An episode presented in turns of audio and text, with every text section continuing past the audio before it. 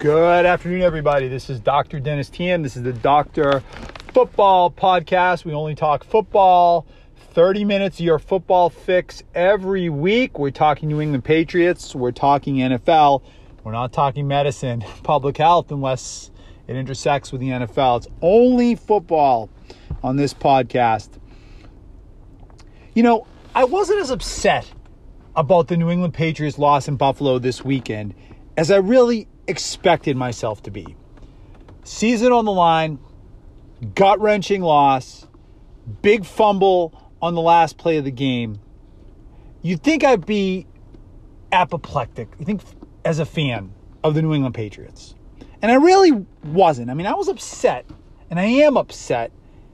And it's a shame that their season really is, if it's not over, it's certainly teetering on the brink of being over. It's going to require just an amazing comeback that they're probably not capable of. But I wasn't as upset as I would expect to be because the die for this franchise has already been cast. The Patriots have blown the transition from Tom Brady to the next guy. They blew it. This is a rebuild for this franchise. Yesterday's loss felt right. It felt like what was appropriate for a franchise and a team in the situation they're in. In 2014, Bill Belichick famously said that you're better to be a little too early than a little too late at the quarterback position. In 2017, three years later, they traded Jimmy Garoppolo for almost nothing back. They've had three years to answer this question about the transition from beyond Tom Brady to the next chapter of this franchise's history. How did this team blow that transition so badly? To me, after yesterday, it's Jarrett Stidham time in New England. It's time to give this player a chance. Is he not is he ready yet? Of course he's not ready yet. Is he a sure thing? Of course he's not. Is he going to make bad mistakes? I would be shocked if he didn't. But this team, as I said in last week's episode of the podcast, they made such a big investment in him. And every week it becomes more and more clear that that Cam Newton is not the answer for this team's future at quarterback position. We all love Newton. We appreciate what he's doing. He's a professional, but they can't throw the football. The Patriots did not lose yesterday in Buffalo because Cam Newton fumbled with, with 30 seconds left. The Patriots lost that game yesterday because Cam Newton cannot pass the ball, and they have no passing game. And you can look at the three close games. They're two and five right now. If they had won those three games, they could be five and two, or four and three, or three and four, and they'd really still be in it if they had just won one of those three games. But it's not bad luck. It's science, if you will. It's the fact that they don't have a forward passing game. For them to complete any pass right now is like an unexpected bonus. Any downfield pass this team completes is a win. And in this passing era of the NFL with unprecedented passing statistics, I know I said this before, but it's just so critical. This team cannot pass the football. And it's why they're losing games. And it's why they're going nowhere. And it's why this franchise is lost. Because they don't have a quarterback.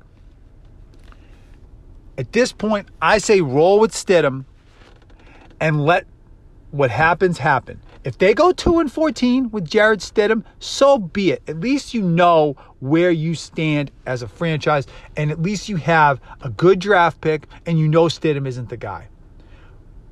Right now, it is abundantly clear that this t- franchise is going nowhere with Cam Newton as the quarterback. And that is why I wasn't that upset yesterday. Because whether they're three and four or whether they're two and five, whether they sneak into the wild card at eight and eight or nine and seven, or whether they completely go down the tubes this season, they end up three and thirteen. This team is nowhere near competing for a Super Bowl, and they have totally blown the the transition beyond Tom Brady. And no matter what happens for the rest of this season, unless somehow they strike gold or Stidham provides them with a miracle. This is a franchise without direction. And this is a franchise that has a best case scenario, best case scenario, three year rebuild ahead of them. This is not going to fix in one year unless Stidham is your guy. And that's why it's so puzzling to me that they made that investment in him and then they're not putting him on the field.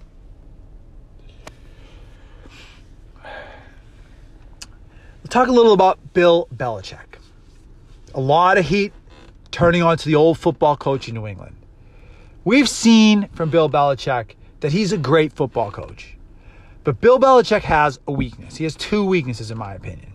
He's stubborn and he's arrogant. Yesterday, the Patriots looked like a great coach and a, a greatly coached and well prepared team.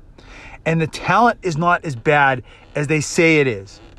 They're losing because of their gaping hole at quarterback. The roster has holes. Every roster has holes in the salary cap ever. The Patriots roster probably has one or two more holes or positional deficiencies than the real contending teams do, taking quarterback out of it. Look at Seattle. That team has holes on their roster. They have they have areas, position groups on the team that, that are grossly inadequate. Do you know why Seattle competes? Because they have Russell Wilson. He makes up for it. Okay, the Patriots need skill position players, and their front seven is weak. But there's more talent on this team than people are giving them credit for. They have a great offensive line. They have among the best running back groups in the league. They have great defensive secondary, safeties, and cornerbacks. They have good special teams. Don't laugh at that. They need to improve their skill position on offense, tight ends and receivers, and they need to get front seven players because they got big holes there. But everything on this team, everything wrong with this team right now, could be fixed in one off season if they had a franchise caliber quarterback. Bill Belichick is still a great coach. Let's not forget that. And I don't think he's as bad a talent evaluator as people say. Everyone's turning and pointing the finger at Belichick. I, I am a little bit because I know he blew this thing with Brady because he's stubborn and he's arrogant and he made a big mistake. But lest we forget, he's still a great coach, and I still think he knows how to build a roster. If this team had a quarterback, they are not that far away from being a contending team. But you could say that about every team in the NFL that doesn't have a quarterback. And that's why, that's the tragedy of this whole situation with Brady and this franchise. They still have good coaching. They're still a well prepared team, and they still have a lot of good players. You take Tom Brady and you put them on this team, and they're a division winning team this year, with even with all the holes on their roster. You take even with Brady not being the player he was a few years ago. He's still they're still a division contending team. You take Tom Brady and you give him another receiver or two and Dont'a Hightower and maybe another lineman on defense, this is a Super Bowl caliber team. So let's not get too down on Belichick or paint him to be totally inept.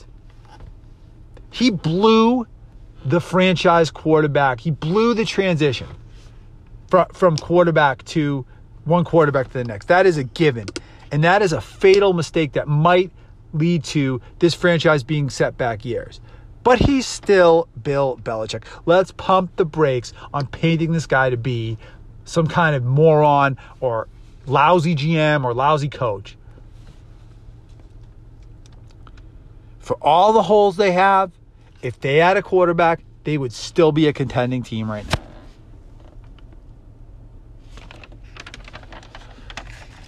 Now, I got to talk a little about Brady. I'm done hating on Tom Brady. I'm trying so hard to get over it. I doubted Brady last year because I saw from him a level of play that I never seen before. He's 42 years old and his play looked to be in decline. Well, you know what the irony of all ironies is about this Brady Belichick situation? Brady has been doubted his whole career. Going back to Michigan, doubted. NFL draft, six round pick, doubted. Backup quarterback for the Patriots, doubted. Comes in, quarterback controversy his first year. Half the people around here didn't believe in him, doubted. Okay, all through his career, all he does is win. All he does is produce. All he does is show he's he's a terrific quarterback. People doubt him. Peyton Manning's better. He proves that wrong. Joe Montana's better. He proves that wrong. Aaron Rodgers is better. He proves that wrong. Brady's been doubted his whole career. He's always risen above it because he's a champion. The irony of all ironies is that the final chapter in the Tom Brady saga is going to be that he was doubted by Bill Belichick. And he rose above that to go to another franchise and be a competitive Super Bowl contending team, MVP candidate, because he is the true GOAT. Belichick was the one who believed in Brady, gave him his first chance, and rode with him for 20 years. And now, last chapter of this whole saga is going to be Brady overcoming Belichick's doubt and proving that he is indeed the greatest quarterback that ever played. I want to throw a few stats at you about Tom Brady this year from last year. Brady's quarterback rating is up to 91 QBR, 91 this year from 72 or something last year. Last year, he was one of the worst quarterbacks in the league in deep passes. This year, he's second in the NFL to Russell Wilson on passes longer than 40 yards. Against man to man defense, Brady had one of the worst quarterback ratings last season. This year, he has one of the best. And oh, by the way, coincidentally, he's only being pressured 14% of the time, lowest in the NFL. I think what we're seeing now is that Tom Brady's demise looked more than it actually was because of the team around him last year. That Brady may not be the Brady of 2016 and 2017, and I will still maintain he isn't, but he doesn't have to be in Tampa Bay. And he's certainly good enough to win with. If Brady was a 10 three or four years ago, he's like an eight or eight and a half now. And that's a pretty damn good quarterback. You know, there's probably four or five QBs better than him in the league right now. There was no one better than him five years ago. He's still a hell of a lot better than what you have in New England. We're seeing right now that Brady was not the problem with this franchise, that the problems were much deep rooted, okay, than, than that. There are underlying issues on this team on the offensive side of the ball. I still, as I said a few minutes ago, I still think they're a division winning team with Brady because Brady makes up for a lot of holes on this roster. But clearly, Tom Brady's living his best life now in Tampa Bay, right? He has the great defense, the great running game, and he's surrounded by talent. And oh, by the way, Antonio Brown just signed with him. Brady doesn't have to be the Brady of 2016 to win in Tampa Bay. But what's really a shame is that the Patriots couldn't have built that kind of team around him in 2020 and 2021 and 2022 so he could have ended his career as a New England Patriots. That's a shame. But the more I see the more I see this year and the more I've seen the last 7-8 weeks from the Patriots and from Brady frankly, I can understand why Brady wanted to move on from this franchise. And you know what? As mad as I am at Brady or was, and as disappointed as I am, he did what worked best for him because this Patriots franchise and Bill Belichick, they were putting him in a situation where he couldn't be the best player that he was capable of being at this point in his career. So he went somewhere that he could do that. And as much as it stings, and this whole thing stings so bad if you're a Patriots fan I'm trying so hard to get over my hate towards Brady or my resentment towards him for leaving the Pats. Because you know what? There were some problems on this franchise. And I just think he had his fill. And Belichick probably deserves a lot more responsibility for it all than than I was willing to give. Him. Now, you know, as you know, I just said I still think Belichick's great. But it just seems like the Patriots are in a real downswing and Brady's on the last couple years here. And it wasn't a good match for that reason. It really wasn't. Okay, I'm going to give you some quick takes from the game yesterday. A couple thoughts. Um, it wasn't all bad in Buffalo. I mean, th- there were some great strengths, and if Newton doesn't fumble that game away, they, they were in a great position to win that game, or certainly at least tie it. Um, their offensive line is terrific. I mean, that was the first time I think they were fully healthy, firing on all cinder- cylinders. You know, Isaiah Wynn, thank goodness, looks like he's a good player. This team needed to hit a first round pick. They're desperate to hit a first round pick. I'm still worried about his injury history, but he looked like a beast yesterday.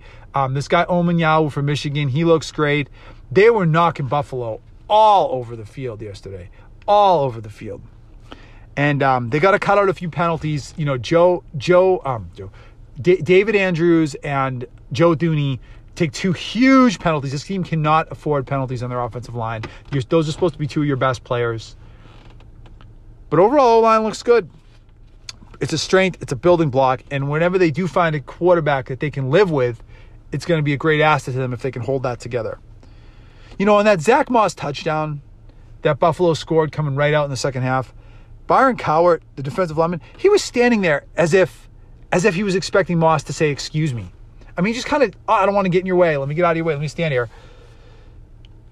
How much is the Pats' terrible tackling the last few weeks due to bad effort versus simply lack of talent in their front seven? I think it's one of the real questions we have to look at for the rest of the season.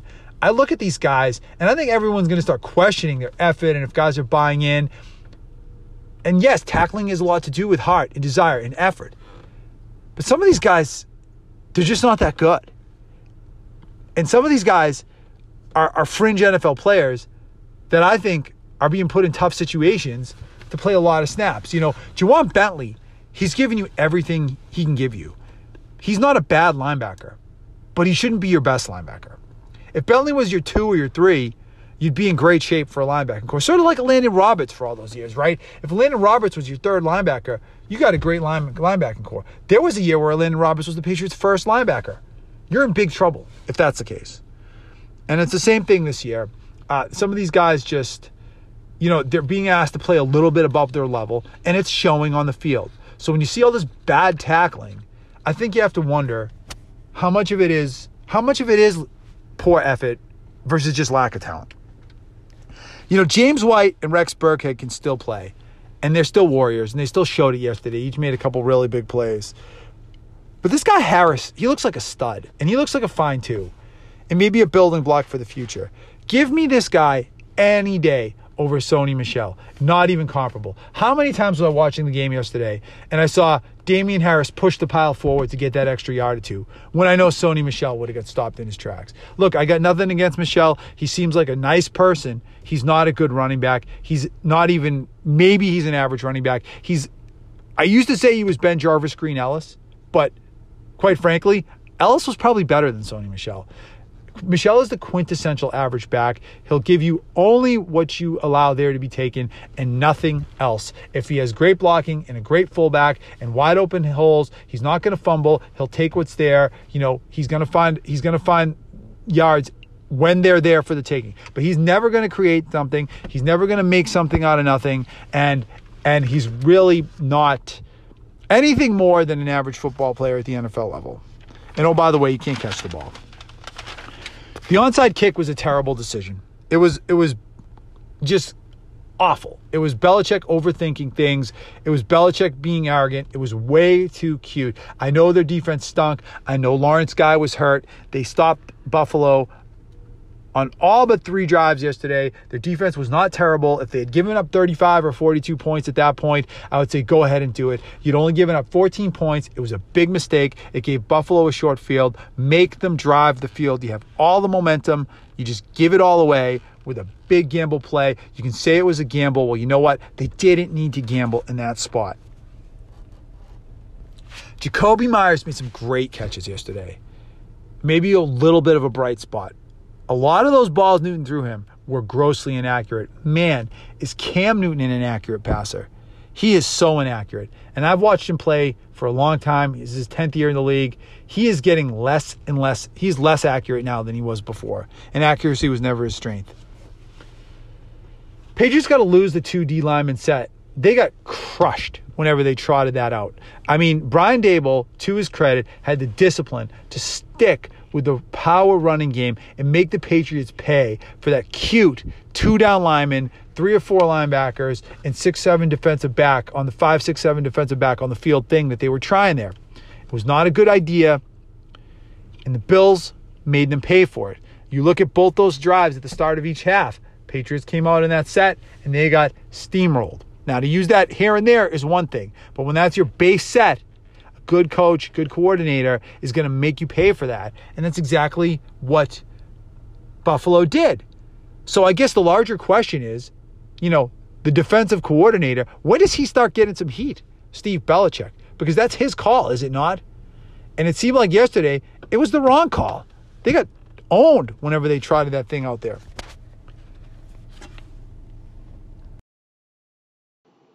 Okay, a couple of my thoughts around the league before we wrap it up for this week's edition. Um, NFC East, New York Giants, man, Daniel Jones has a little bit too much Eli and not enough Manning in him. You know, he came on strong at the beginning last year, and it just looks like that guy doesn't have it. Uh, he turns the ball over a ton. It doesn't look like he sees the field well. He's obviously a smart guy. I mean, he went to Duke, but he turns the ball over way too much. He makes all kinds of bad decisions. I know it's not a great team. I mean, they don't have terrible skill position players. They got Evan Engram. They got a few decent receivers. Yeah, they lost Barkley, but how important is a running back really? They still got a couple other decent backs. They got Dion Lewis. They got um, the other guy there, Gallup, you know, he should be able to be functional. I think he's leading the league in turnovers. So looks like the Giants may be going back to the drawing back board on the quarterback, but little too much Eli, not enough Manning for Daniel Jones.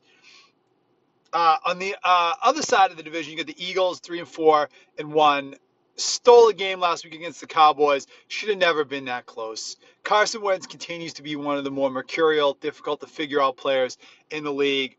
That was really a bad, embarrassing performance, borderline embarrassing performance by Wentz last week. You know, Wentz stormed onto the league three years ago. He, he won the he should have won the MVP. He blew out his knee. Brady stole the MVP from him in 2017. Eagles won the Super Bowl never really been able to consistently harness that magic that he had in that run leading up to that injury since then. Maybe maybe there is some residual from that injury. I don't know. But but Wentz looks like you know, he, he's just not a very good quarterback right now. Um, and and that was really a, really bad performance against the Cowboys on Sunday. I think that you might see Jalen Hurts really probably feels the breathing on his neck from Jalen Hurts right now. Carson Wentz does because it looks like Hurts is getting closer and closer to getting that job or getting on the field. I don't think the Eagles could have gotten much worse quarterback play than they got last week against the Cowboys. And by the way, they still won by 14 because that's how bad the Cowboys are without Dak Prescott. Um, have you noticed that the balance of power is kind of shifted back to the AFC this year? And, and, and you know, everyone's talking about the Steelers because they're seven and zero, oh. and it's almost like people forget the Chiefs are seven and one, and, and the Chiefs are the reigning Super Bowl champions. And oh, by the way, the Bills are six and two. And oh, by the way, the Titans are five and two, and they've been competitive with a couple of the best teams in the league. So the AFC is a much stronger conference this year. Look at the NFC. Who's the best team in the NFC right now?